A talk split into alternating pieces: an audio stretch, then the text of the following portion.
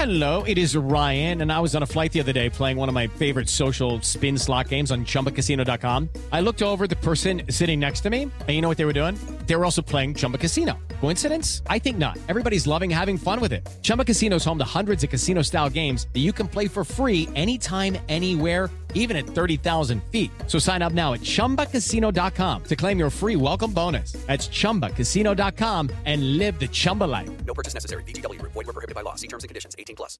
Judy was boring. Hello. Then Judy discovered ChumbaCasino.com. It's my little escape. Now Judy's the life of the party. Oh, baby, Mama's bringing home the bacon. Whoa, take it easy, Judy. The Chumba life is for everybody. So go to ChumbaCasino.com and play over 100 casino-style games. Join today and play for free for your chance to redeem some serious prizes.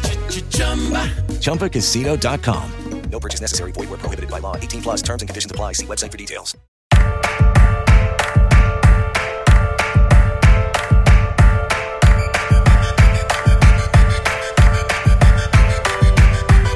I'm in this world and they made me a Welcome monster. back to 32 wanna fans. I'm Alex Chester. With me, as always, is Wheels Wienerker. Wheels, how's it rolling?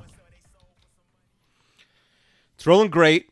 I feel like here in the 32 fans community, we have a few traditions. Um, what are our traditions, actually? We do 32 fans in 32 days in the summer. That's like our main thing. Yeah, but not even really anymore. No, we do that. We, I mean, Okay. don't give us no credit. We we do that. Uh, Yeah. We don't do 32 fans, but we talk about 32 teams. Uh, do we have any Okay. other traditions? We we were like we like rank stuff at the end of the year. we have 32 fans in April for the NFL draft. Yeah, we do the NFL draft thing. Yeah, we do best of, you know, TV shows and podcasts of the year at the end of December as normal. Yep, yep, yeah. That's something we do every year. And then we do um, best movies of the year two months late. Yeah, two months late with Av, although not only like six weeks late because it really we we had we made for the first time ever a schedule of like here's what podcast we're going to do in February, Yeah. and that really bit us in the butt because we did not know when the Oscars were. We thought it was like February 28th or something or March 10th. Uh, and apparently the Oscars are the week after the Super Bowl. No, I got to say, we're very lucky to have our guest, Av Sinensky, on here because, you know, Yeah. when, we, when we started doing this a couple of years ago, I assume he had nothing else to do except, you know, watch movies all day. But now Av is on like six different podcasts. Most prolific man. Move over, Rob. Eight different podcasts? 14? I don't even know. Who could even keep track anymore, honestly? So welcome back to 32 Fans of. Uh, you and I have started another podcast without Akiva where we do it's a Curb rewatch. It's called Pretty Pretty Pretty Good, a Curb Your Enthusiasm podcast. And you have what two different movie podcasts right now? Um, well, I have the the one with your brother and with Will that we Mm-hmm. do once a month, um, and then 32 uh, movies. Yes, thirty two fans movies. I know, Kiva. Oh, the, okay. the, the the title makes no sense. Whatever, it is what it is. The title of this podcast makes no sense. It's all fun. Yeah, if somebody has a good title for us, you know, suggest it to us, and we'll probably use it because you know we don't really put that much thought into things like that. Um, Just also, call 32 movies. Call Yeah. 32 movies. That's Maybe better. we'll do that. Also, if somebody wants to design a logo for us, our logo is horrible, so you know we'll take that as well. Any anything anyone wants to do for us, we will gladly accept. Um, and yeah, I'm very excited about our new Curb Your Enthusiasm podcast, and I do a new a podcast with Zach Brooks and Brendan Fitzpatrick called The Movie Ladder, where we watch a new movie every week that in somehow connects to the movie from the previous week, and it's been a lot of fun so far. Yep. I was in the middle of listening to that when I interrupted to uh, listen to this. So I don't know what's coming after Groundhog Day yet. Uh, yeah, you'll have to tune in and find out. Yep. All right. So let's jump right into it. Av, you watched 120 movies in 2019. Is that correct? 100. You watched 120 2019 releases. Correct. I actually watched one since then, but we're gonna not count it because it's not part of the list that I made. Okay. And uh, overall, was this year? How would you rate this year as a, a total year for movies?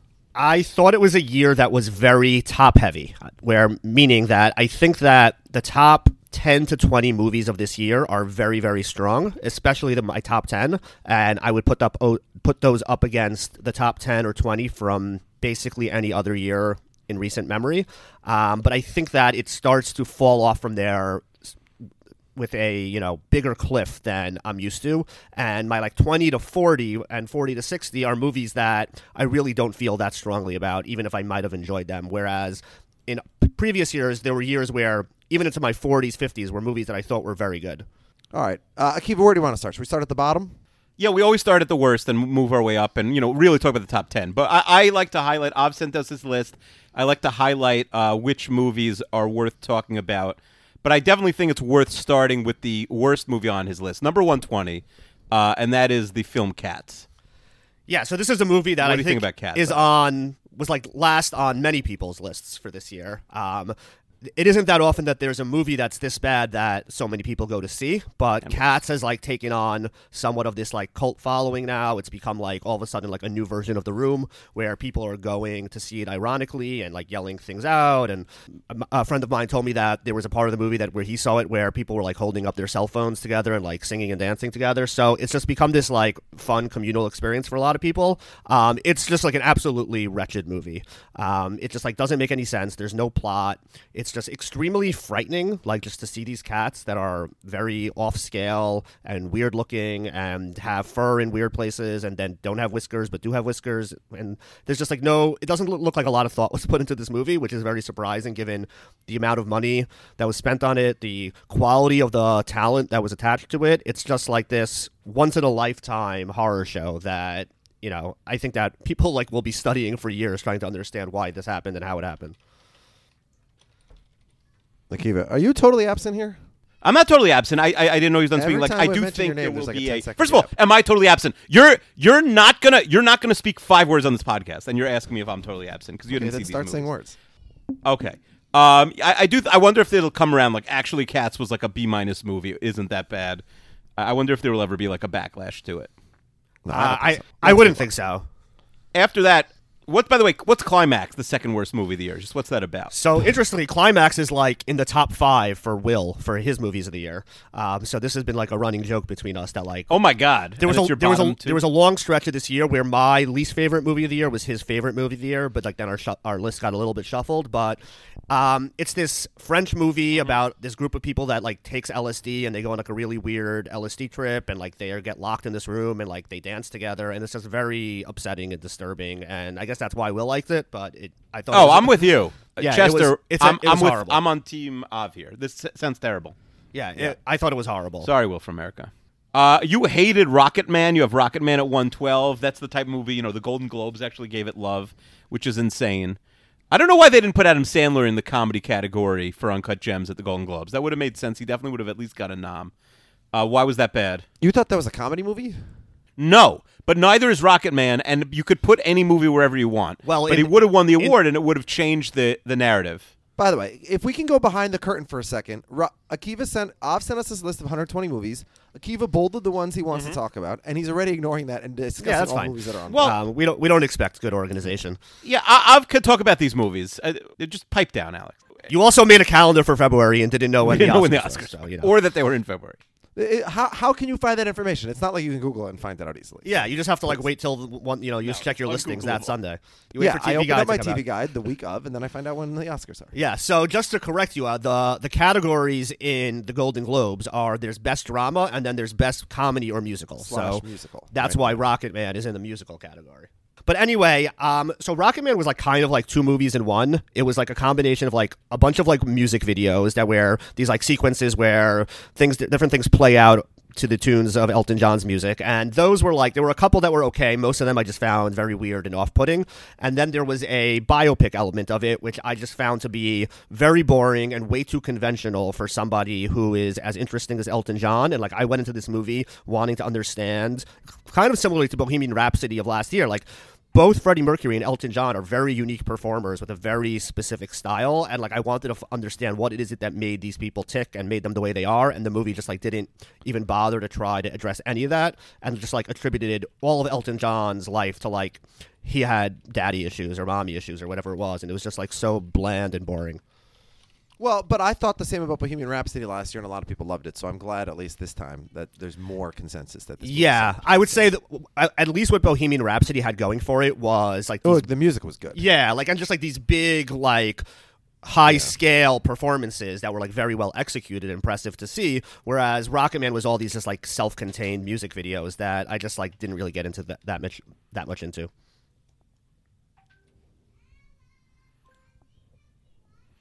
Uh, one more question. Uh, this one is actually on the list. 109 for movies outside the top 100. Uh, the, there's two big movies, actually. Big time movies that did really well at the box office. Maybe not compared to what they were supposed to. But at 109, The Lion King. 104, Star Wars, uh, The Rise of Skywalker. I mean, you act. uh, We know that you like every movie that once we get to the 60s or 70s. Listeners who, and these are not tiered on the list you sent me, but listeners who listen every year know that. But once we get to like the 90s, it's like meh, and the bottom 20 are usually actively disliked. So you actively dislike The Lion King and Star Wars: The Rise of Skywalker. Is that correct? Yeah, I mean, The Lion King was just more like a complete waste of my time than actively disliking it because, like, it's just basically a shot for shot remake of the original Lion King, just without any of the heart, without any. You know, laughter, anything that like connects you to the, these characters, um, and a lot of that is just because they're instead of being animated, they're just like these animatronic animals that like don't have facial expressions and like you just like don't connect with them at all. So it's just like a really boring waste of time. Uh, Star Wars, I'm more like actively disliked, even though I have it higher, um, because I get I think it just like had more that it brought to the table. Like know, it had some good action sequences, but I really really disliked it. Um, it just I thought was a a very horrible ending to a franchise that had shown like it was starting to rebound. And then i think the last couple entries in the new star wars films have been you know real disappointments. And i'm sorry to see that but you know hopefully they could rebound. The uh i guess the only other bright side of this is that i took my daughter to see it and she loved it but she also loves every movie she sees. So i don't know how much we want to uh reward that. Yeah. She's the opposite of my son, who's What was your of kid's favorite movie of the year?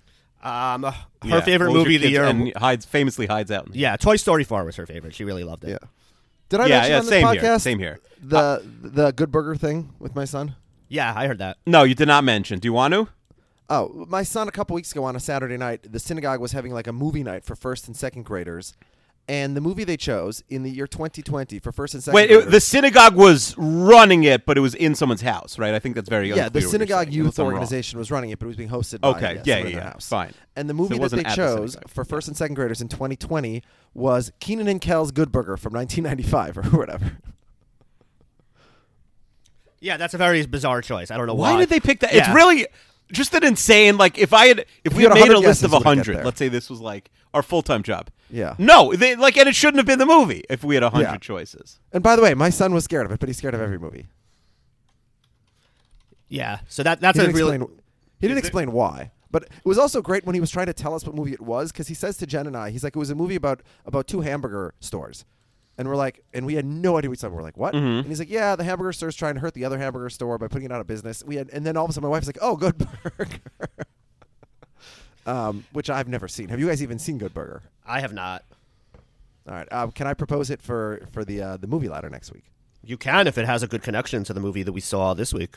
Well, I got to find out what you're seeing, what the next week's episode. That's right. Fin it. So let's let's pause. You'll finish Yeah. that episode, and we'll Yeah. see if if Good Burger fits, and then you know we'll go It, it would have con- it would have connected to uh, Groundhog Day because they both feature an SNL cast member.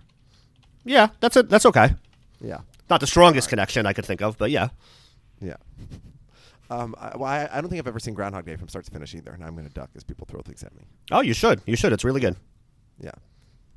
All right. Uh, okay. So uh, wh- where are we going next on this list? Can we get into the top hundred, please? Yes, we can get into the top 100. Uh, you know, this movie is one of the last few on my list I have not gotten to. I'm a little upset about it.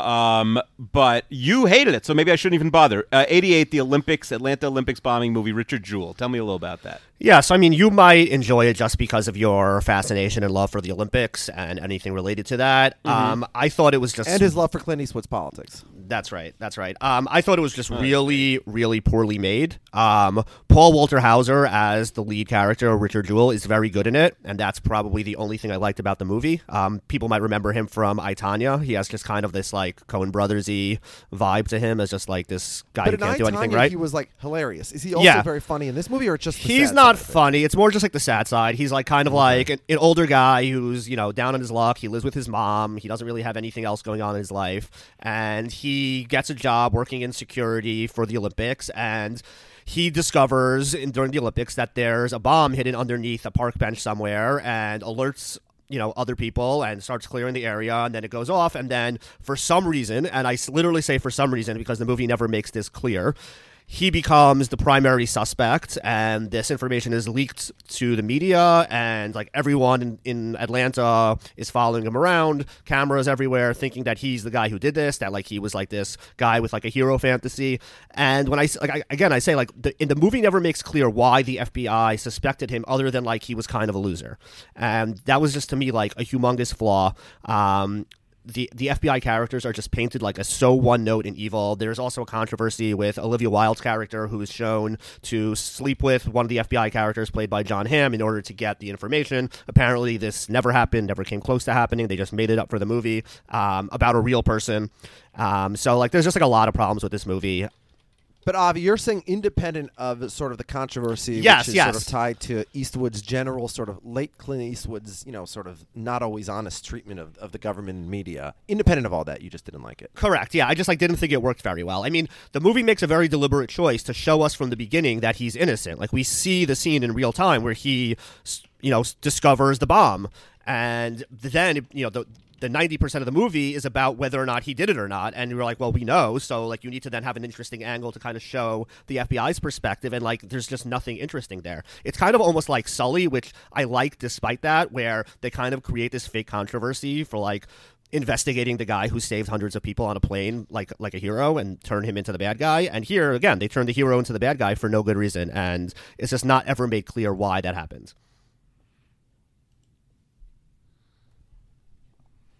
Akiva's still not listening. So we're gonna move on Uh, interesting. No, I am listening. By the way, Then you put the fire time the Fyre festival talking, movies You just sit there quietly for like sixty seconds. because I'm adv- I'm. Why can't you speak? Why why do I have to carry this podcast on my back like I'm? yeah, I don't talk enough uh, on thirty two. James. That's the biggest issue.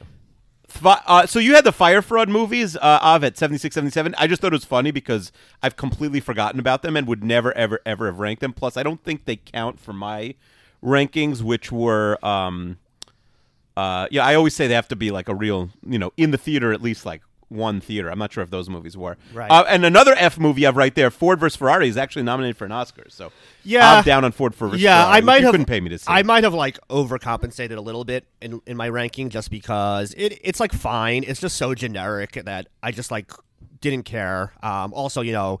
They tell this like underdog sports story where you're supposed to be rooting for the Ford Motor Corporation to win, and it's just like whatever.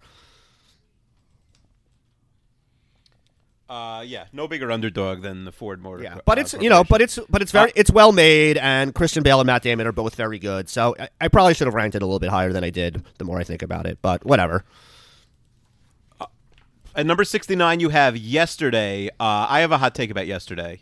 All right, let's hear it. If 10 different filmmakers, if 10 different filmmakers made that same movie, this would have been the ninth or 10th best of those 10. Um, Meaning they had a Hall of Fame concept and they just totally punted it. Yeah. And, and made it meh. and that to me is the most was the most frustrating part of seeing the movie because it's like hard to separate the expectations of the premise from the actual movie.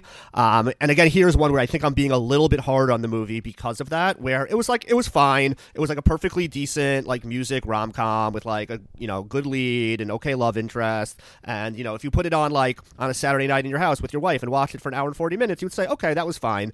But when it starts out with this like incredible premise of a world where the Beatles don't exist and just like this idea of like where are we going to go from that? How would the world be the same? How would it be different? What's going to happen when he starts introducing the greatest band of all time instead of in the 1960s in a totally different time and place?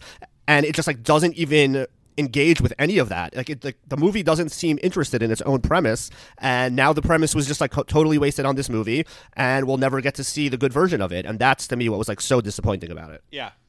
And I like They how should make on your one movie movie. ladder podcast, you sort of said there was a similar issue with sliding doors, in your opinion. Yeah, the same thing. It's like a cool idea, and like you start watching it, and you're like waiting for the movie to like Yeah. actually deal with it. And I actually I said on this week that like the the big difference between Sliding Doors and Groundhog Day is that Groundhog Day after like 20 minutes, the whole movie becomes about the main character engaging with the premise and trying to figure it out and see how it works and can he escape from it? Can he can he beat the system somehow? And that's what makes it interesting. In sliding doors and in yesterday it like the the filmmaker doesn't seem to care that he discovered this amazing premise and like explored it anyway. And that's just so frustrating. Now, sliding Um, doors, I, can I- I would guess that in 2020, like the over 98% of references to sliding doors are references not to not not to the not to the movie itself, but to sort of just the concept. Yeah, either the concept or actual sliding doors, which is what I found. That when I Well, yes. tried googling it, I was like, the first twenty results were all for like Lowe's and Home and Home Depot. Sure, actual sliding doors. That's yeah, true. but yeah, when I looked for like, I, w- I always like search after I see a movie. I go to like iTunes to see if I could find podcasts that have previously discussed it because I like to listen to other people talk about a movie that I just saw. And the first result was a Bill Simmons episode where they talked about like 76ers sliding doors like a few weeks ago. And like the Yeah. next 10 again were like different sliding doors, like, you know, in history and pop culture. And then it was like only further down the list was it like sliding doors starring Gwyneth Paltrow. Yeah. But it, it, the idea of sliding doors could be brought back the same way, frankly, like the idea of Groundhog Day was sort of brought back in Russian Doll last year on Netflix. Correct. Yeah. I mean, it's these are both like ideas that now I think have Yeah, been and so and so done to bring to back to our actual topic, like yesterday, like the concept isn't permanently ruined by this movie, right? It could they could try something like that similarly somewhere else. Yeah, it was just like so like that, doing it specifically with the Beatles. I thought was just like such a good idea. Um, and it's just I, I you know I don't think that someone could like literally make that same movie again and just make a better version of it without it just feeling like didn't we do this already? I mean, yeah, you could certainly explore that idea with a different thing, but it just the Beatles just seemed like such the perfect pop culture thing to do that with, and you know I think it's probably just lost now.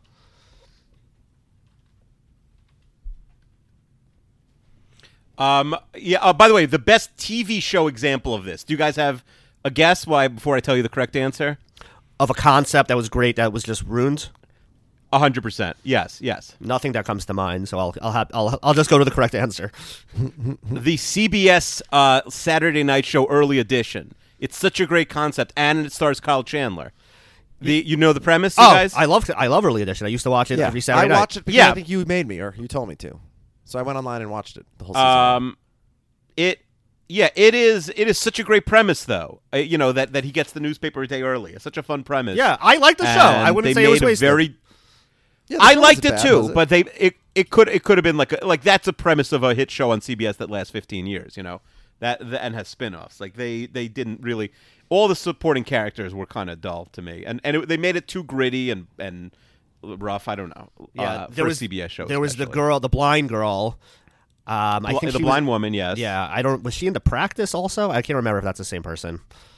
I think she might have been. That I don't remember. It's been 20 years since I've seen it. Yeah, it's been a long time. Um, yeah, all right. So, uh, A Beautiful Day in the Neighborhood quickly at 61.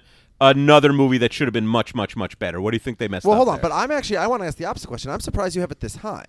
Because from everything, and I Yeah. haven't seen it, but everybody's told me that it's a bait and switch because you think you're going to see a movie about Mr. Rogers, and really you're going to see a movie about Matthew Rhys's character, and so I'm surprised you even have it at 61. Yeah, so this I guess we're in like my section of my, you know, my 50 to 70 are movies that were like fine.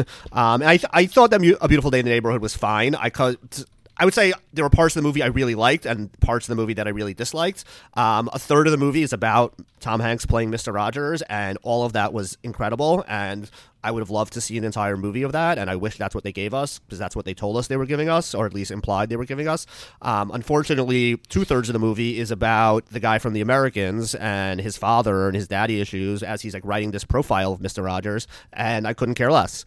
Um, and it just it didn't work at all for me. I didn't understand why that was a movie, and you know you you have Tom Hanks one of the best actors of our lifetimes playing one of the most like endearing you know consensus across the board pop culture icons of our lifetimes and you just like totally squandered that by not even bothering to make the movie about that. Um, you know all the things that we saw in last year's morgan neville documentary i thought we were going to get to see like a dramatization of and background and development and see fred rogers in a, in a this you know different universe and different situations and just like really get to get more in touch with that character that so that has touched so many people. And instead he's just like a footnote in this movie yeah, I, I did. Oh, you know, for years or however long it was coming out, I think everyone thought it was the Tom Hanks as Mr. Rogers movie. They didn't realize that was a, like a side plot. It makes no sense. I agree. You had this home run. It would be like make a Marvel movie or like like you know you make a Batman movie and you have the best Batman, but he's in it for two minutes and it's like not even a superhero movie. It makes no sense. Yeah. Um. All right, that's it for the movies outside the top. Uh, let's let's go all the way actually, unless there's something you want to talk about in the 50s or 40s or 30s. I thought Luce was fine at 32. Uh, Good Boys was cute at 28. Uh, the Joker at 26. Most people have like a very hot take. So you putting it at 26 means you think it was good but not great. which Yeah. is No, no, not a I'm calling take. an exact decision here. Av did a whole podcast on his 32 movies feed about the Joker. So go back and find that if you want to listen to that. Let, let's skip to the movies that he really liked.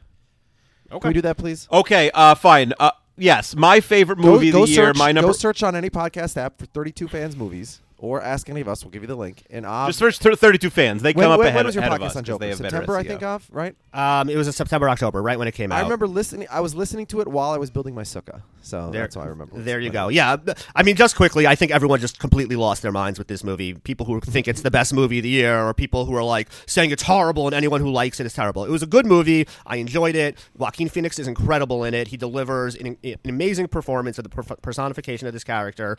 Um, and you know. Just because it like it didn't have like so much to say and was like derivative in certain ways doesn't mean that now that it sucks. Like it had good stuff in it, so like I don't really get why people like need to kill this movie. Know, and it's not the best movie of the year, so like calm down the other way. Um, just a quick trivia uh, on this. Um, so Joaquin Phoenix is on Sunday will win the Best Actor for portraying the Joker character, the same act character that Heath Ledger won Best Supporting Actor for, and they will become the second pair of people to win Oscars for playing the same character. Do you guys know who the other one is? Didn't we? Which, which was this discussed on one of your podcasts? 'Cause I remember this already. It could be. Well, let's see if you remember it then. No, I don't. So the answer is Don Vito Corleone, played by both Okay. Robert De Niro and Marlon Yeah. Brando. okay, cool. All right, so let's. You said this movie's top heavy, so let's jump to the top. Uh, let's talk about the movies you loved. Uh, we'll start with one which, which I think Akiva and I have already discussed on this podcast a little Yeah, I bit. already segued to 17. So my my, Yeah. m- my number one movie of the year is Uncut Gems. Uh, one of my favorite movies of the last decade. I, I loved it so much. Uh, I understand why it's not number one for you, but what were your problems with Uncut Gems? And then I'll explain to you. and why hold on, wrong. before he tells you what his problems are, can I tell you I was sitting next to a guy at my Super Bowl party, and this should tell you all you need to know. And he says to me, "We met Uncut Gems gets Mm-hmm. mentioned in some in passing," and he says, "I didn't like it because it was anti-Semitic, and also there was way too much cursing." So, It was anti-Semitic. What does that even mean? well, you know the kind of person who's going to say that. anti-Semitic, made by like I, I know, but uh, if somebody calls it anti-Semitic, I mean, it was- you know it was everything made you know by about the two, person. like- you know who they vote for. You like you know what I'm, you know what I mean. yeah. Yeah. All right, I Yeah. still don't even see that though, but okay. I mean, it was Because it it was made by a two character like who's yeah, Jewish it's in insane. not a It, it was purely made by positive two. way. What do you mean? I think he's great. Yeah, and the character is a the character is a freaking dog who wore a yarmulke at his wedding. He's Jewish, and the and the two brothers are are very proud Jews who who directed the movie. Like there's no there's no element of the movie that was not made by Akiva, has the state of Israel ever done Um, anything that wasn't 100% correct at any moment in its entire history? If you say yes, you're an anti-Semite. so, Uh, so Unc I loved Uncut Gems. Av, do you have any gripes with Uncut Gems? But I think we have to cut them because it's blasphemy. Yeah, I would say my main gripe, my main criticism was that the movie is so centrally focused on Howard, which for most of the movie makes is what gi- is its gives the movie its strength is just like that raw visceral focus on one character kind of just like going through new york without any regard for anyone around him. Uh, but at the end i felt like that added up to completely neglecting the side characters that is fine for enough of the movie, but then those characters start to make like important decisions that shape the way the movie goes, and they just like didn't really make sense. Like I didn't understand why Julia Fox's character. I hear what you're saying, but any second we're not spending with Adam Sandler is a mistake yeah, I mean, because he's such gold. Yeah, but I, I totally understand what you're saying. So, like, but do you want to know more about the wife? Did you want do you want a little bit more about the ex-wife? Because I'm sort of with you. I there. wanted more on the wife. I wanted, Menzel. I wanted more on Julia. I wanted more on Lakeith Stanfield. You want more on Julia Fox? Yeah, you wanted more Julia Fox. Well, I wanted more of Julia Fox in a Um, lot of ways, yeah, but I like she like when she comes back at the end to him and The brother. The brother, who these two guys. I, I, I didn't. Yeah. I mean, and I don't know. I don't think we're getting into spoilers, but I think the the mechanics of exactly what happens in the last scene are also just like not very clear. Like what what what happens? Why did they decide to do that? What is their plan now? Um, and like a lot no, of that. I think it's clear. I don't want to spoil it. yeah. So yeah, I'm, I'm you know I'm, I'm trying to be vague on purpose, but. So like I think that this movie just Sure. could have used like one fewer scene of him like being a schmuck making stupid bets and just colored in a lot of those characters a little bit more.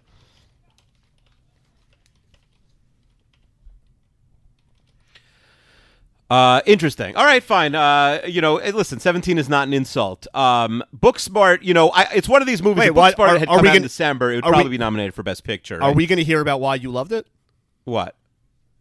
Uncut Gems. Oh, I mean, I've talked about Uncut Gems. I, I just thought, ev- I thought every second of the movie, I was on my seat. Like movies often don't make you care, even if they're well made, as much as like uh, you know, the best season of the Lo- of Lost or Game of Thrones or Breaking Bad.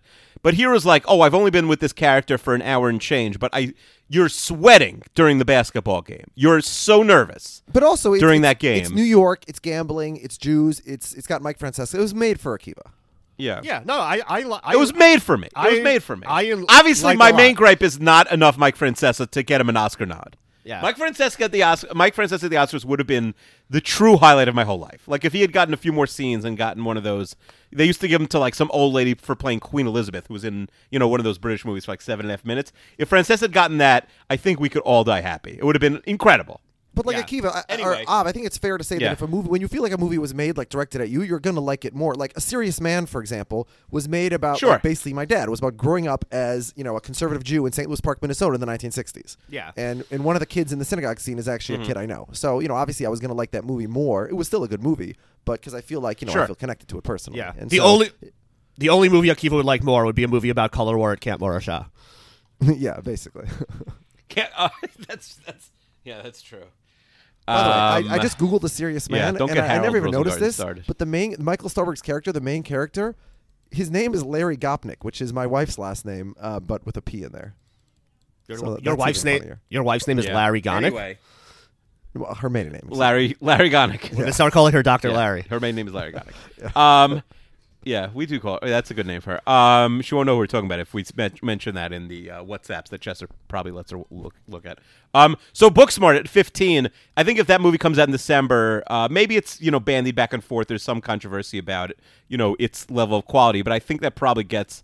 Uh, an Oscar nod over a Ford versus Ferrari type. What do you think about that? Um, it's possible. I mean, c- these sorts of comedies very frequently get overlooked anyway, even if it had come out later in the year.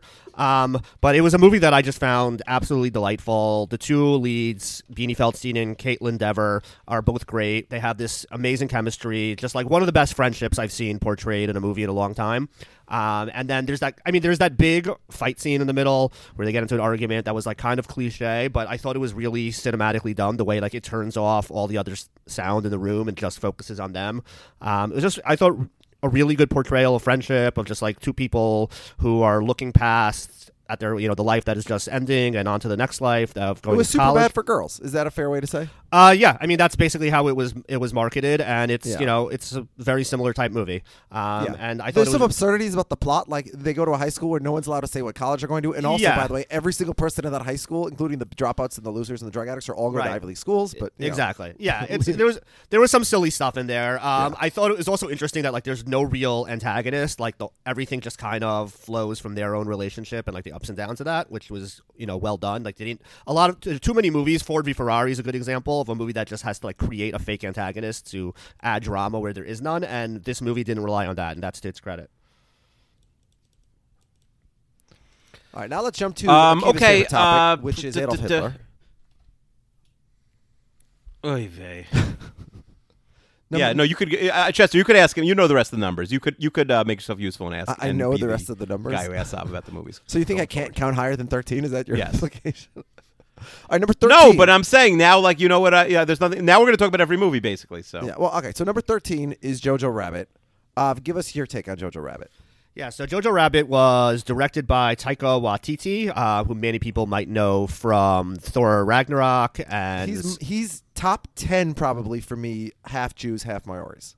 Maybe even top 5. yeah, that's fair. Um, he also directed a, a vampire movie called What We Do in the Shadows a couple of years ago. He has this like this very absurdist comic tendency in his movies, and I think Jojo Rabbit is probably the highest example of that. He plays an imaginary version of Adolf Hitler, who is kind of like either haunting or you know in the dreams of a young boy named Jojo, play, played brilliantly by a young child actor I never heard of before named Roman Griffin Davis. And the kid is it takes place during World War II, and he's in like this like Hitler youth camp type thing.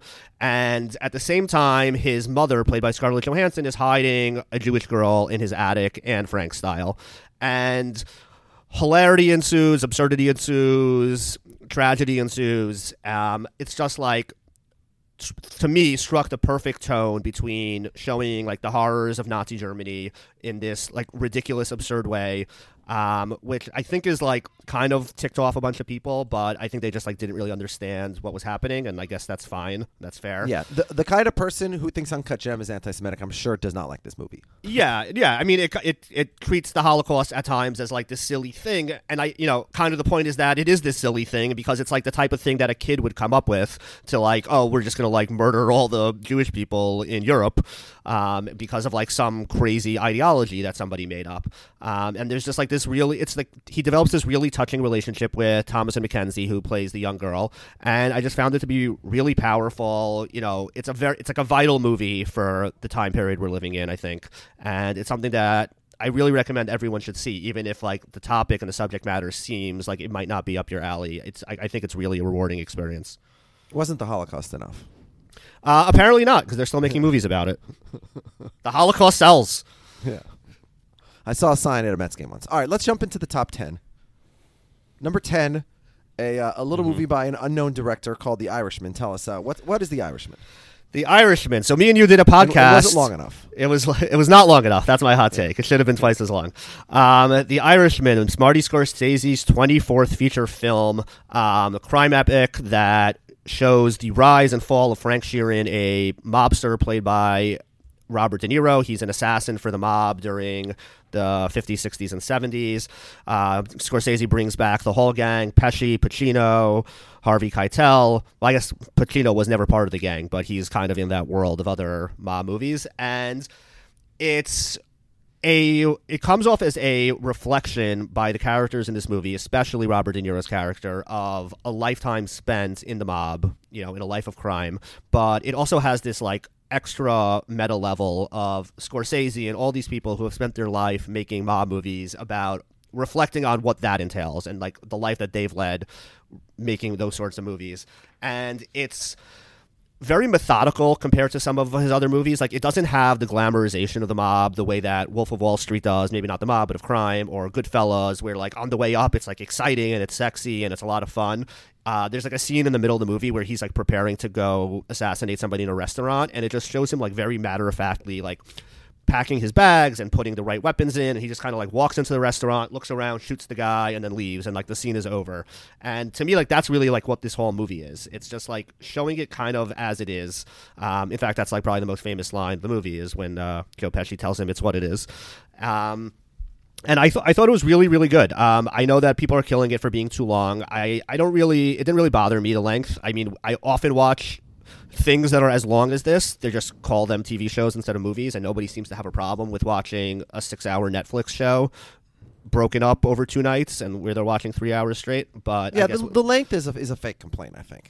yeah, I mean, I thought the le- the length was fine. I mean, it was it was long. I agree, but I was never bored when I was watching this movie. I was engaged the whole time. I thought The all length on its own is a fake complaint, right? Like it, movies are allowed to be that long. Yeah. It's just what they did with it. Well, It's- so it's- Akiva's mad because it doesn't hew to the true story. But it, it but it's Frank's version of the story. It's not Yeah. saying Oh, this I- is what I- actually Was happened. that why I was mad? yeah, maybe Isn't that Akiva, why you were mad? Maybe You Akiva don't could like- tell That's us why not. mad. That's not the only reason I was mad. Okay, so why else were you mad? Let's hear The why. No, I just thought it should have guys are all ended. I, we didn't have to see him in old age. Yeah.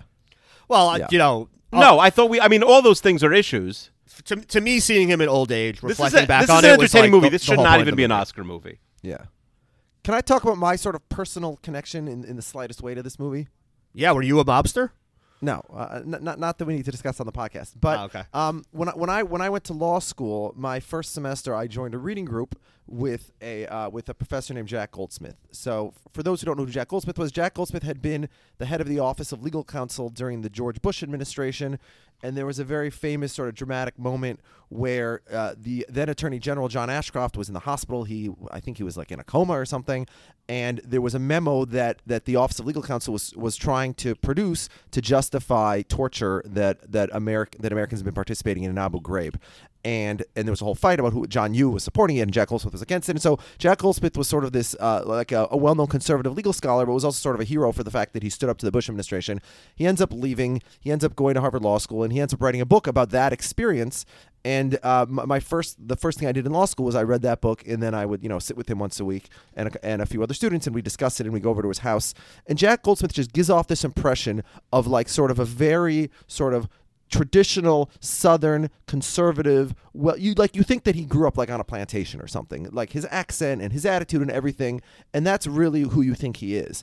And and then the shocking thing that I discovered, and he just came out with a new book called In Hoffa's Shadow, which is the sort of the true story, the actual story of of Jimmy Hoffa, and also of of uh, Frank. Basically, the reason that this became so famous right now is because of the movie The Irishman has just come out. So Hoffa has this character um, in in the movie who who is played by um, what's his name? What's that redheaded actor again?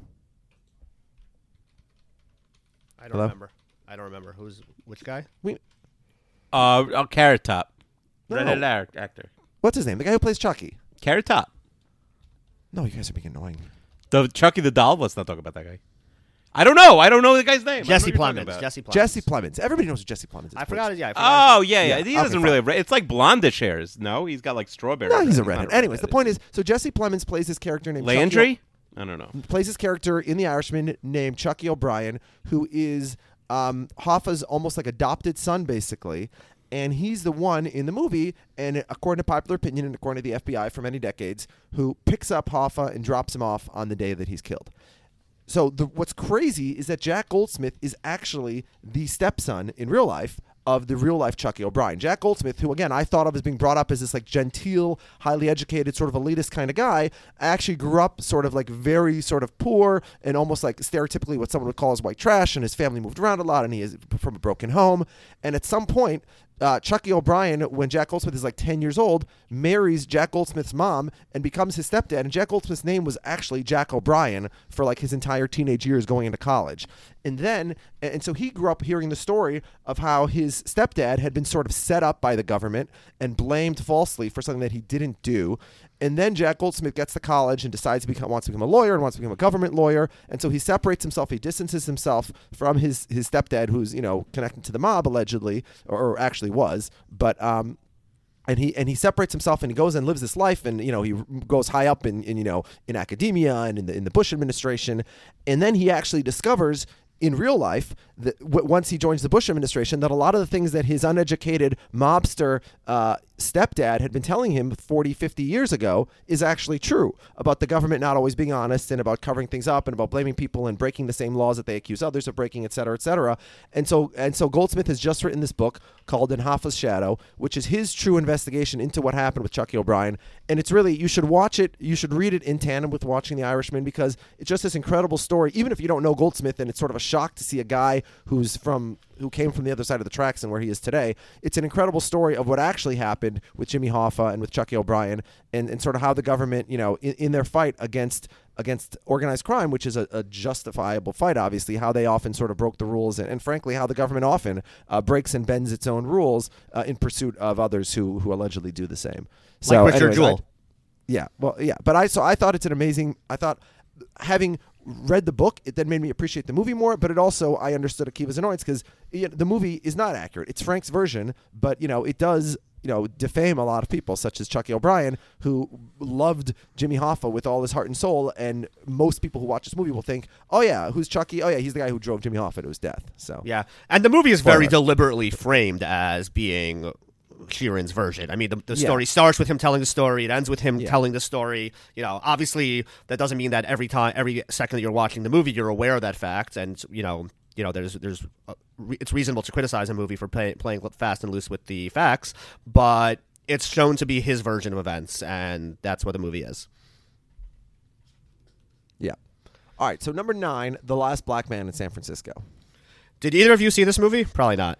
It's on my to-do list. Yeah, No, I was on my list. I know it's eight twenty four, but I didn't get to it. yeah. Didn't get to a lot of movies and shows this year. Yeah, so obviously this is one of my favorites. Um, it's a movie that doesn't have like a cohesive narrative, like all the all this every step along the way. It's really more experiential in ways, and it's not a movie that I would necessarily recommend to everyone because it's not for everyone. But I was absolutely blown away by it. Um, it's the you know the to the extent there's a plot, it's about this guy named Jimmy who lives in San Francisco, and he is taking care of a house that his grandfather built that his family used to live in that he is no longer owned by the family. It was bought by like a rich white couple um, as many of these types of houses in cities like san francisco have been due, due to globalization and gentrification and other social and cultural forces. And despite the fact that he doesn't live there anymore. Like the movie starts out basically with these other couple comes home and they find him like painting the shutters on the front porch and they're like, "What the hell are you doing here?" And he's like watering the plants in the backyard. And he has this notion of home that's very different than like where your literal house is. Um, it's and it becomes like this parable for a home that you no longer feel at home in, whether it's the house itself or the city. Um, and it's just this like very powerful, moving movie. Um, just like shot gorgeously with an incredible score, some of the best musical moments of the year, and it's a movie that like I think about all the time. It and again, it's not a movie that I think everybody will love, so you know, maybe turn it on and after 30 40 minutes it's not doing it for you, it's probably not going to be your thing, but and there are definitely parts of this movie that didn't work for me, but the parts that did were like my favorite scenes of the year. All right, so it's yeah. I have five movies on my Interesting. to-do list still, and this is one of them. Uh, the other four are also higher up on this list, uh, so we'll get to them as well. Let's uh, actually another one on the list is number eight, Knives Out. Akiva, did you see Knives Out? No, it's next on my list. I'm in the middle of 1917, Yeah, ah, okay. and Kni- Knives Out was next, but So this this podcast snuck up on So us. So this is the flip side of the last black man in San Francisco. This is the movie that anyone randomly who's asked me like, "Oh, you know about movies? Should I go see a movie? What movie should I see?" I say I tell them go see Knives Out. It's the movie that like I would be shocked if anybody I know who saw it came back to me and told me they didn't like it. It's just so much fun. It's a self-contained murder mystery. You don't need to know anything going in.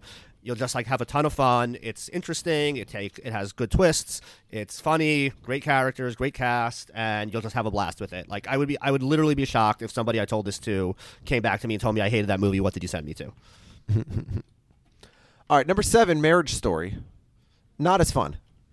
No, not as fun. Not as fun. Marriage is not as fun as murder mysteries. So uh, you would rather uh, commit murder uh, or have a family member commit murder than uh, get married, basically, is what you're saying. I, I'd rather be in the coffin than delivering the eulogy. yes, exactly. Uh, right. So, Marriage Akiva, Story. have you seen any of these movies? Do you have any takes here? Criticizing me. I've seen most of them. I've seen most of them. Okay, so well, give us I'm some not criticizing takes. you at all. Give us some takes, Akiva. Well, I was going to give my top ten after, after I've after I've done. I was going to give my top ten. I usually do it. Uh, uh, uh, Marriage Story. See, we've talked about Marriage Story. I think I've talked about it on our podcast. Marriage Story is a play that's set out as a movie. Um, there's nothing about it that needs to be a movie. This this would have been a great stage Broadway play. I think uh, Adam Driver's great. Uh, the uh, wh- who do we talk? Oh yeah, um, I forget what podcast I mentioned this. Laura Dern is terrible in this movie. I have no idea why she's a lock to win the Oscar. She's such an overactor. I think Simmons said this also. I, I totally agree with It's that. It's totally overacting. Any any actress in Hollywood could have done this. It's Yeah, so- absurd. I have no idea, and I like Laura Dern. She's great. yeah. So I think the answer Did is her and Baron Davis break up? I think she's winning the I Oscar know she was for. dating Baron Davis. She and it was didn't like thank him at her um, at her Golden Globe speech, so I, I would guess yes. Yeah, no, I, I think they. Might, I don't think it was like a long term relationship. I, but I, That's it too was bad. a, a w- random couple. He's so much younger. Yeah, so I think she's I think she's winning the Oscar for playing Renata on Big Little Lies. Is I think the answer. Okay. I think people just love Laura Dern, and she's in this Um, big yeah. movie.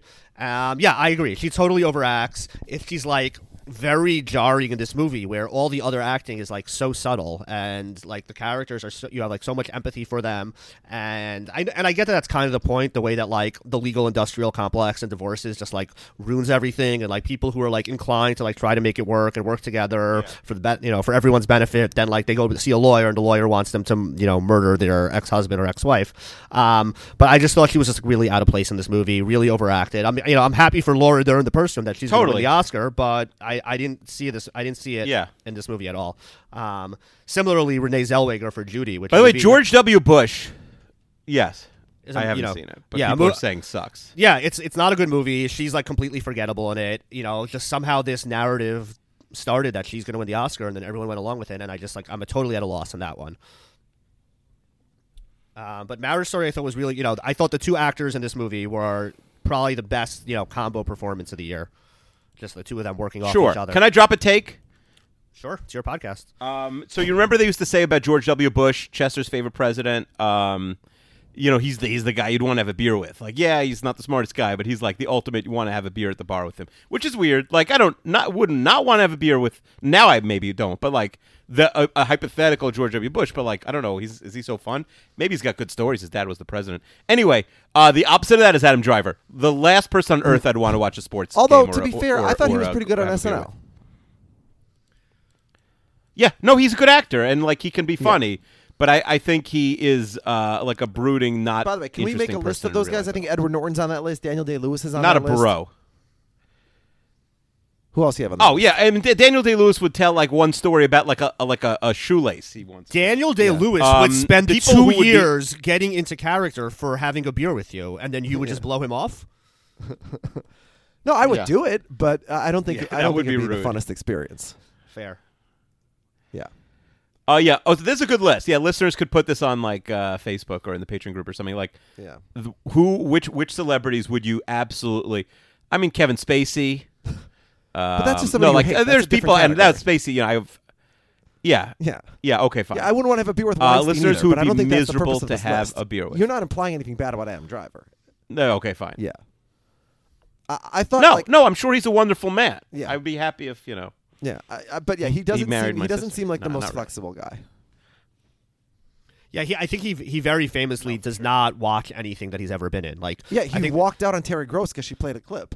yeah, there was like a story. He walked out on Terry Gross. There was like Yeah. a story at like one of the like finale parties. He like met Shoshanna or one of the other characters, and it was like didn't know who she was because he had never been in a scene with her.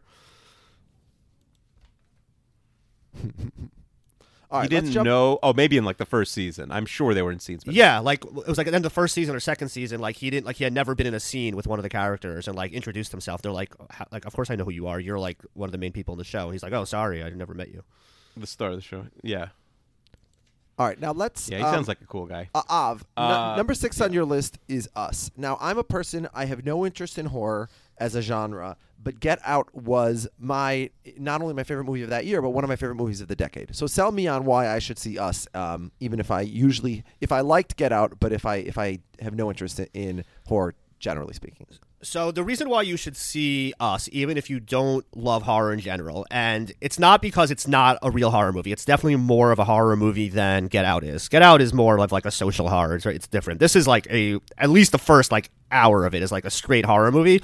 But the reason you should see it is because Jordan Peele is already and is going to be one of the defining filmmakers of our lifetime. He is a guy who has a vision that puts that vision into every frame of his movie and is just that is a rare thing to see in this day and age somebody who has this much command of his filmmaking power. And it's a guy who like you don't you shouldn't miss any of his movies. He's you know in 10 20 years from now he's going to be an all-time great director and you don't want to think oh well i never saw us because i thought it was going to be too scary and i'm not a horror fan. So you should go see it. It's it's uh it's absolutely phenomenal. It's a movie that i enjoyed the first time i saw it um, I found like the horror part of it to be, you know, gripping, scary, creepy. You know, the score is amazing. It really draws you into the movie.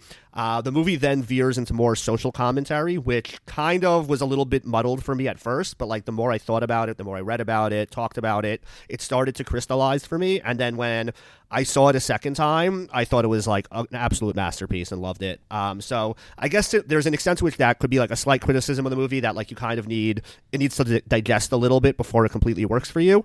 Um, the horror mechanics of it also like there are flaws there because like he really focuses more on like abstract themes than like tying together all the loose knots of like how the horror elements work.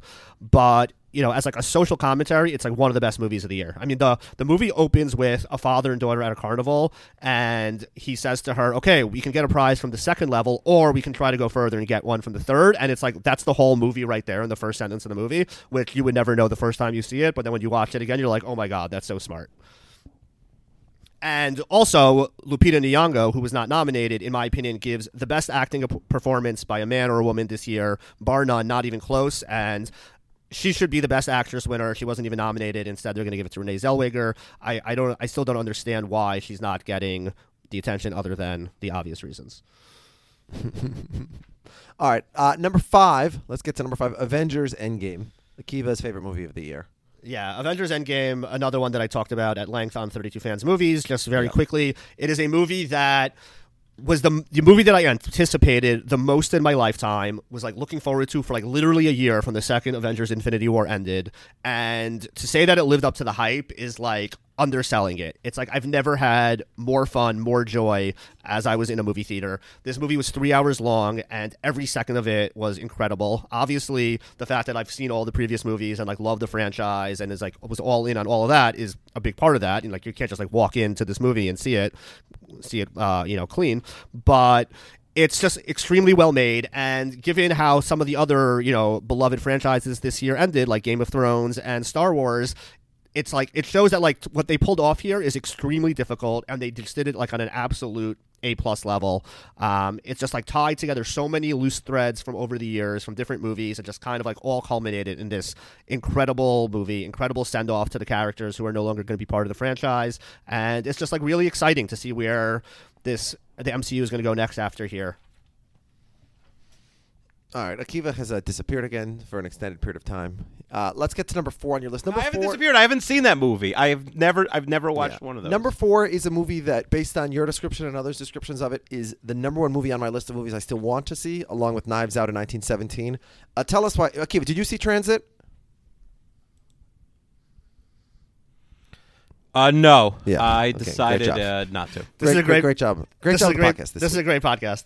Yeah. All right. Av, tell us why Transit is so great. Transit is was directed by a German filmmaker named Christian. I thought I had a month to see some of these movies. You dopes. Yeah, I hear. I hear. Yeah. Next year we'll look at the calendar. Yeah. I guess we're the dopes for not knowing. I'm gonna buy. Not knowing I'm gonna buy Kiva a 2021 calendar. Me. Um, Aisha, the Renap on Buzzman, sent me a calendar, but they should have the Oscars on. They should have the Super Bowl and the Oscars on every standard calendar, and it's not there. Yeah, the, the Oscars is earlier than usual. They moved it up for some reason. I don't know why. Thank God, because if there was more of this, like you know, debating the horse race when everyone knows who's going to win every single award, it would be even more tiresome.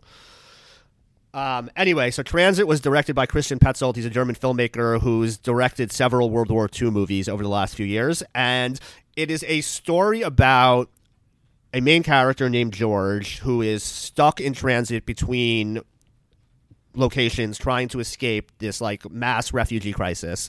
And the movie is framed as taking place during World War II, except it very quickly becomes clear that it's taking place at some other time because you see there's like modern cars in the streets and like other technology and things that make it clear that you're not in the 1940s. And it, he kind of just pulls off this incredible magic trick that a dislocates the story from time but in a way that makes it timeless because it kind of puts you in the shoes of both like refugees from post world war ii and the refugees of today and like kind of connecting those two stories to each other. And it's just like done in this like very beautiful magical way that is just like i would say probably the most like essential movie of 2019 of like it's just a story about now and today more so than any movie that i've seen this year Akiva, did that sell you? yeah, I want to see it again. I, I thought I had a month. I had like ten more movies to see, and I would have been I would have crushed it. I saw a lot of movies this year, and I just didn't get to uh, didn't get to the last few, and now now I'm sad. All right, we got three more left. yeah Um, so number three, 1917. Uh, I'm literally in the middle of it, so no spoilers. How'd you like the first about half? It. How'd you like the first Oh half? no, I'm like 12 minutes. Oh, you're 12 minutes in. Okay. So you know there's a war. I'm 12 minutes in, but I liked it. Yeah. So I'm not a big war movie. Yeah, there's definitely yeah. I mean, it's about the year 1917. Yeah, I'm so I'm not like a huge Mm-hmm. war movie person. Like I don't generally love those types of movies. Um, so this was my favorite war movie that I've ever seen. Um, so maybe that's not saying a lot because I don't like love all of those other ones, but I just found this to be extremely moving, just like com- very visceral because you know. For those who aren't aware of what the movie is, it's famously shot uh, to look like it's one single continuous shot from beginning to end. Um, so that really just like puts you together with the two soldiers that are the main characters in this movie. Um, there's a lot of scenes where you're just kind of like following them, like they'll be like walking one in front of the other, and just the way the the movie is shot, it feels like you're the third person along with them, just like following them on this mission, which is they need to deliver a message to another battalion. And it's this very small mission. It's like almost inconsequential in like the scope of this humongous war.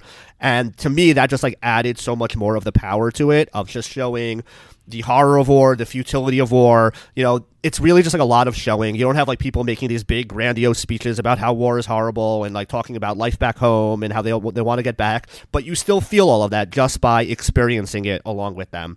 Um, it's just like cinematically the most impressive movie I saw this year. The sound, the picture, everything. You just become completely immersed in this mission and this war, and just like feel like you're there with them, and you just like come away thinking like this is like all so stupid that like we continually do this that people are just like young children are basically sent to their deaths in often for no reason in like pursuit of these like things that we convince ourselves in the urgency of them in the moment that when you reflect on them 100 years later it's like how many people even know what world war one is about most people don't Yeah.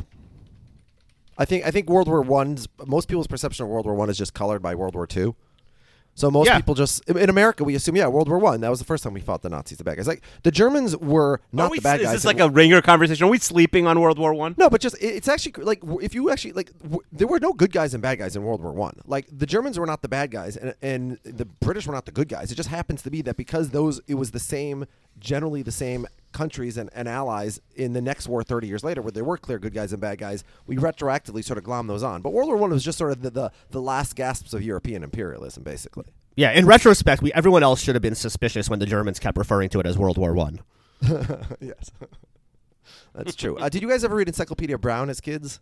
Yeah i read a bunch of those. So do you remember there was one about the Yeah, sure, sword of of, the first battle of, of um, Bullhorn or something? i can't say that i do. So so there's some guy who's selling an original sword that belonged to the Confederate officer from the first battle of the Bighorn or something like that. And the way Encyclopedia Brown discovers that it's not true is is first of all i- in the Confederacy they didn't call it the Battle of Bighorn, the Bullhorn, they called it something else. But second of all, it, they wouldn't have called it the first during the first. Ah, So- very smart. Yes. If that if that type of storyline interests you, I would recommend a, a movie from this year that I thought was like okay but not great with Marc Maron called Sword of Trust. It's also about like a a Confederate memorabilia. Um, there's parts of it that are very good and funny and Oh, quirky. uh, how about a celebrity? A celebrity who you would never, sorry, a celebrity who you would never want to go to have a beer with, Marc Maron. No, I disagree.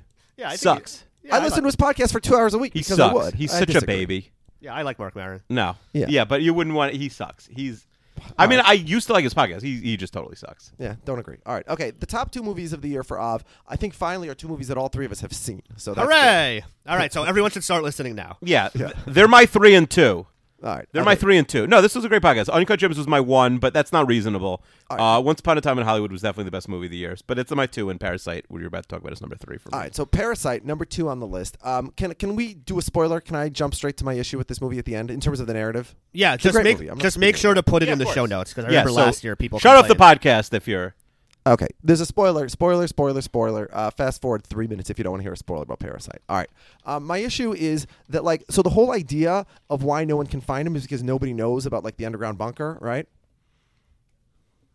The people that own the house don't know about it, supposedly. No, but nobody knows. Like nobody can find him anywhere. Yeah, the okay, end of the right. movie. After he commits the, the father, he commits the murder. He goes down there. By the way, he's covered in blood, so there would have been blood trailing all the way down there. But my issue is the people who bought the house, they might not have known about the secret bunker. That's fine. That's totally understandable. However, there would be records. The public, the police, when they're investigating, they would know about it because when the person built the house, he would have had to, like, for regulatory reasons and for approval reasons and for permit reasons, he would have had to get, get, permission to build this, especially because he was building so far down and you don't want to go into electrical wires or who knows what else. So, like, there would be somebody when they're looking for the body and they're, when they're looking for the assailant and, like, where did he go? They would be able to acquire a blueprint of the house. It would be in public records somewhere, and it would they would be able to find him. So the fact that he could just hide forever is is impossible to believe. Maybe. Well, so two two points. Number one, uh, I think to a large extent we're supposed to assume that like the last five ten min- minutes of the movie after the murder are fantastical, possibly all in the boy's head. Um, Okay. number two, So- you wait, could so argue. you catch the father. So you're saying that the whole end of the movie didn't actually happen. I think starting from where the boy starts telling the story about how he's gonna like build a company and make money and go Yeah. back. and I, you know, I think all of that is like a story that he's telling us. Um, that is not necessarily. It's possible. Also, for his father to to by Morse code send out not just like one word or one sentence the way people normally do Morse code, but an entire like multi-page like detailed nuanced letter describing like his life. The fact that he's just doing that in perpetuity on a loop in case his son ever happens to come and look at the light is obviously quite fantastical. And the fact that the family living there wouldn't notice the light blinking is also a little bit. Yeah, so I think the whole the whole that fair. whole, that whole last scene of the movie is supposed to be like, okay, now look, I'll try to do it the right way, like you know, Yeah. by like going to school and build, you know, building a career and getting money, Yeah. and eventually we'll be able to be reunited. And like we're supposed to end the thing, but of course, like in real life, like that can't happen because of Yeah. the social structures that the entire movie is about. Um, Okay, so spoiler over. So go back. Tell people who haven't seen this movie why they should. Yeah, so this is my, you know, it's number two on my list. Um, as many people know, everyone who's listening to this who is vaguely aware with me knows what number one is going to be. Um, but I think that Cats. yeah, First I- and I- last. Yeah, I that now that would be a twist.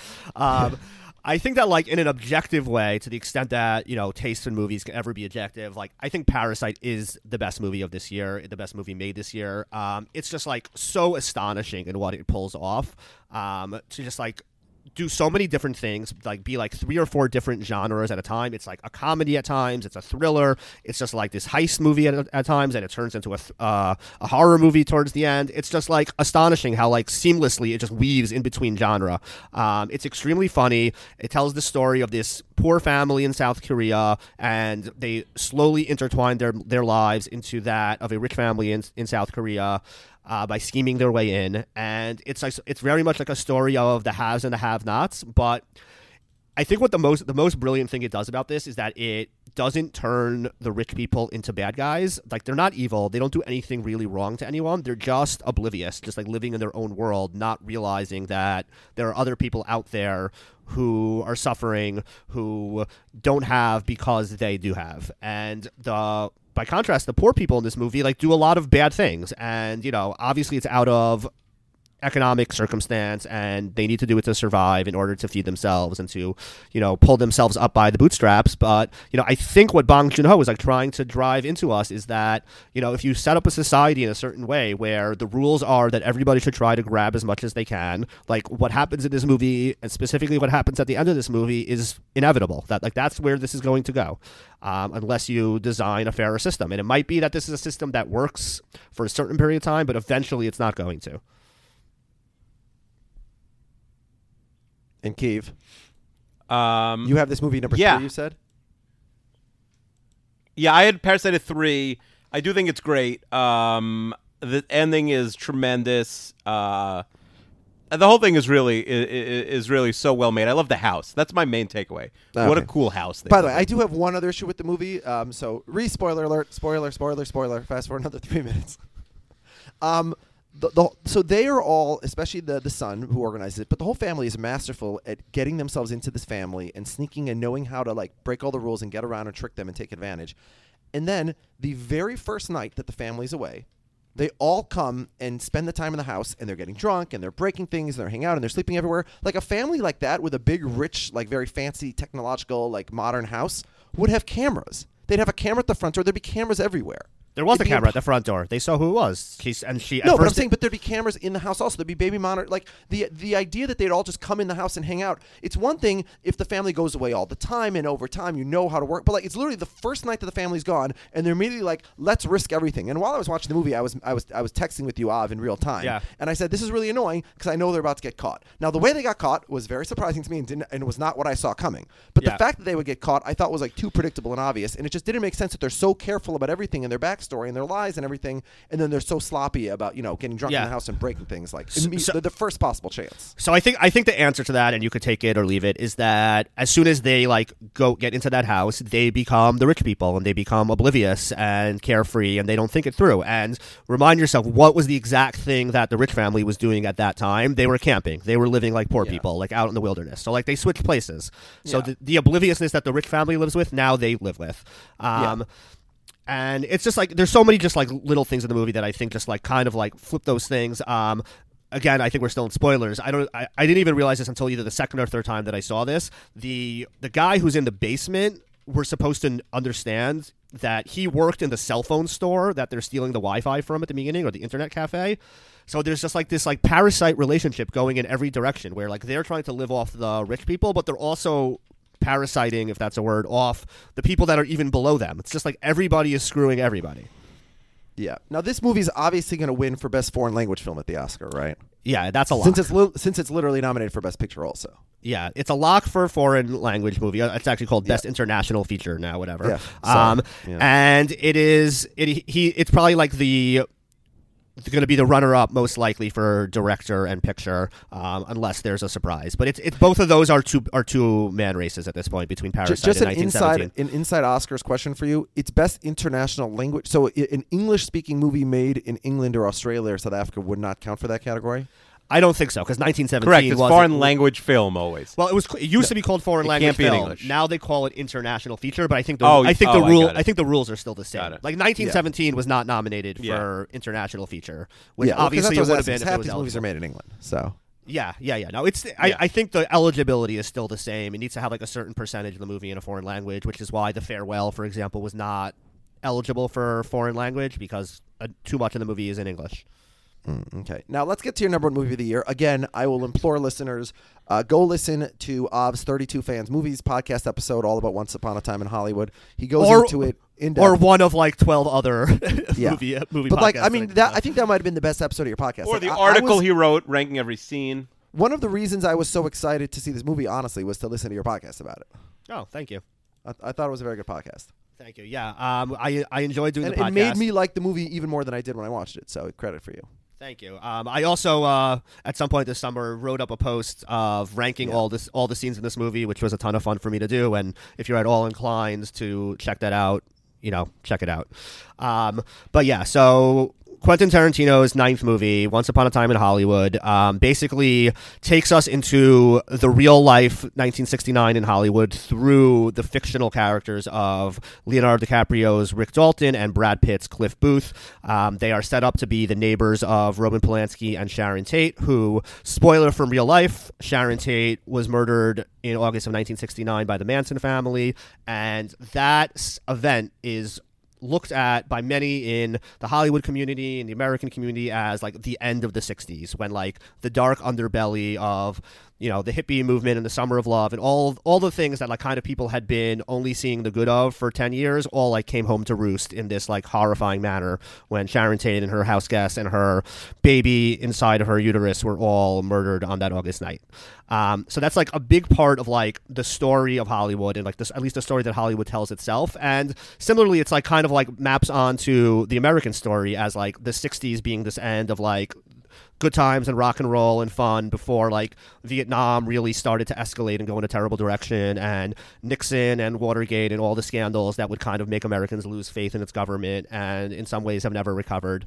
Um, and to me, what Tarantino does in this movie that I thought was just so brilliant, and that I think many people who saw it and didn't really like it, I think still just like don't really understand, is that almost every scene in this movie is about the ways in which Hollywood tricks us, and by using different devices, whether it's what Al Pacino's character talks about in the film's opening scene wh- about how they're going to use the way that Rick Dalton is going to start to like lose in his duels in the westerns in order to lower the, the real life actor Rick Dalton's stock as a, a you know an actor in Hollywood. Um, the way that Cliff Booth is set up as a character in this movie, who is probably a bad guy, a guy who may have murdered his wife on a boat. now, obviously, the movie leaves that ambiguous because it wants you to be able to think about both directions, but because it's Brad Pitt and because we love Brad Pitt and he's so charming and cool and good looking and just like we have this relationship. There's with- no 50-50 here. There's no 50-50, right? You just like him and just assume he didn't do it or hope he didn't do it. Well, you also or you Or assume he didn't she do or it. Chester said she had it coming. Yeah, or because Leo believes him that he didn't do it, and we love Leo, and you know his character is a good guy. So like you kind of just you know you you look aside, and you know I think like that idea is like really what Tarantino is trying to explore in this movie. That we have this story that Hollywood has told itself about the end of the '60s and how it's this like these good old days. That like if only we could go back to the good old days in this like fairy tale movie, then everything would be okay.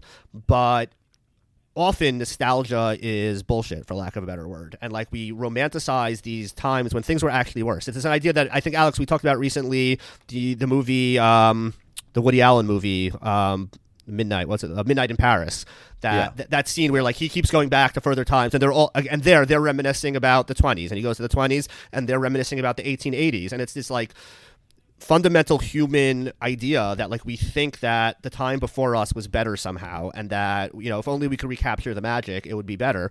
Uh, but really like the 60s had like a lot of problematic things about it. You know you had people like roman polanski walking around you had people like cliff booth walking around and people were just like looking the other way. Um, and you know again like there's there's a there's a lot of things in this movie that really try to focus you on that idea the way that the blurring of the real life and the fake the you know movies and fiction. Um, i just i thought this movie was just like it blew me away the first time I saw it. I've seen it like six times already. Um, I'll probably keep seeing it again and again. Yeah, I rarely rewatch movies. I've already watched it, and it is an incredible. It's a delight. All right, so Keith, let's hear your top ten then. Um, Well, it's not even finished. If someone really cares, they can message me later in the week because I still have a couple movies to see. But I gave my top three, and um, I, mean, I can tell you a few more movies on on the list. But yeah, Gems one, Once Upon a Time in Hollywood two, Parasite three. What what's your movie of the year, Chester? Us? No, I said that Get Out was my movie of the year a couple of years ago. I haven't seen it. Get Out. Sorry. Oh, oh, sorry. Oh, yeah, yeah, yeah. Um, the other movie, I, I have Irishman, Joker, Marriage Story, all the other stuff in there. Uh, the Peanut Butter Falcon, I really liked. I put that in my top ten in Booksmart. Uh, so I have two more spots that. Uh, uh, but you know, 1917 should take a spot. Uh, it, you know, I like it the first 12 minutes, and then I want to see. Uh, I want to see. Wa- I haven't seen Waves. Wait, did you not even see Waves of? I saw it. Uh, it I thought it was like okay. Uh, the first half is much better than the second half. Um, it like it. The movie takes a, a turn. The movie and then just like kind of focuses on different characters after that. That I didn't really care for, but I thought the first half was very good. And what's that movie, Honeyland? That I saw the documentary. You didn't see that, I, right? I did see. So that's the that was my number one twenty one. Not literally in terms of ranking. It was it's a very good documentary, but that's a movie. But that- where would you have put that? Very Um, good. I told you to watch that. It's a it's a yeah, it definitely Armenian beekeeping documentary. Yeah, it was very good. Uh, it was for sure, for sure being my top thirty, maybe my top twenty. I really liked it a lot. Um, it's one. of- Okay, yeah. definitely one of the best So documentaries maybe of the that year. lands in mine too. Yeah, and the rare movie that was nominated for both documentary and foreign language film. Oh, that's interesting. Um, and then uh, two more documentaries I want to see: Tell Me Who I Am and Cold Case Hammarskjöld. Uh, that Cold Case Hammarskjöld is right up Chester's alley. Chester, you should watch that or check it out. What's it If you like the first ten minutes, watch the movie. If Cold Case Hammarskjöld, what's the what's the guy's name? The UN guy Hammarskjöld. Dog Thor Hammarskjöld. Hammarskjöld. Dog. Dag Hammarskjöld. Yeah, like- yeah. Cold Case Hammarskjöld. You'll it's it, it's up Chester's alley. Watch that. Yeah, I mean he's the guy who has the the UN um, The UN uh, Plaza. Yeah, plaza named after him. yeah. Also, there's a park Yeah, right they right try near and solve uh, his death, MTA. and they and they find some crazy stuff. Okay. So I did not see that one. I, I did he'd see "Tell Me Who I Am," and I w- I, thought I, I thought it was like a cool idea for a documentary, but it didn't really go anywhere interesting in my opinion. Okay. Okay. All right. Uh, do you have any uh, any crazy Oscar predictions for tomorrow or no?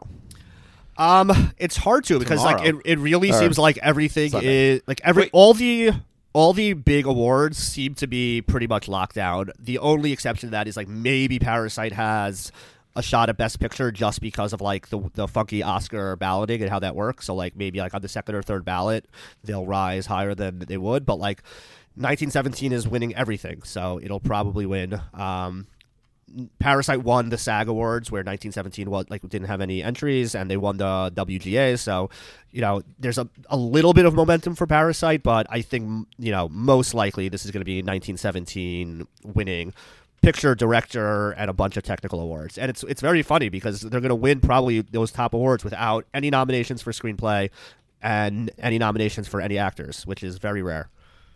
Wow. All right, well, Off, thanks so much for joining us. Uh, you can be heard on 32 Fans Movies, uh, talking about the best movies each month and also a sports movie bracket. You can be heard in your movie ladder, where each week you discuss a movie connected to the previous movie. You can be heard with me on Pretty, Pretty, Pretty Good, a Curb Your Enthusiasm podcast. Uh, where else can we hear you, Off? Um, I Uh, what does your wife have to say about you having four podcasts now? She I don't know if she knows exactly what everything that's going on, but she doesn't seem to really care. Um, I'm waiting for her to just like be like, "What the hell are you doing? Why? What's going on here?" Um, Yeah. but I I mostly do it like you know at nighttime after she goes to sleep, so like she doesn't really care what I do then. Yeah, it's a, a, a vice is for a husband to have. It's certainly not the worst one. exactly. I think that's the right answer. Yeah. It's like, oh, you talk to your friends about movies after I go to sleep. Okay, you're a loser, but whatever. Yeah, also true. I mean, it might make her uh, question her, her decisions, but Yeah, that's fine. Whatever. That's her problem. all right. Okay, uh, Key, if you have anything else to add? 10 second gap. No, I had fun. Av, thanks so much. It's always a pleasure having you. You're very welcome. This is my favorite episode of 32 Fans every year. Until the uh, Jets Super Bowl preview episode. That's right. Yeah, but that's not annual. Or, or even centennial. All right, talk to you guys later. Bye bye.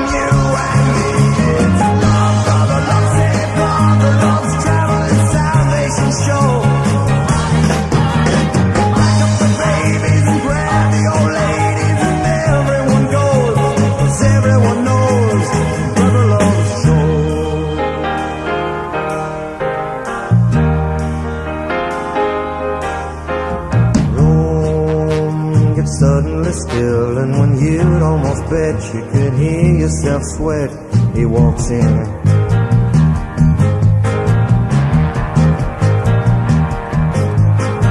Eyes black as coal, and when he lifts his face, every ear in the place is on him.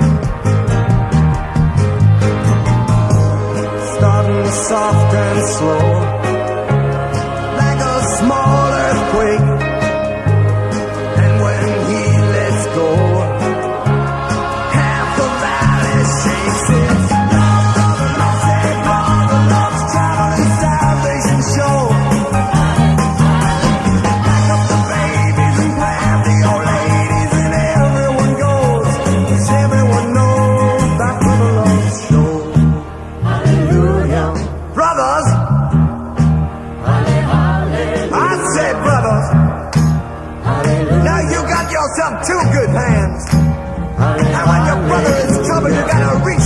one hand for him. Cause that's what it's there for. And when your heart is troubled, you gotta reach out your other hand. Reach it out to the man up there. Cause that's what he's there for. Take my hand in yours. Walk with me this day.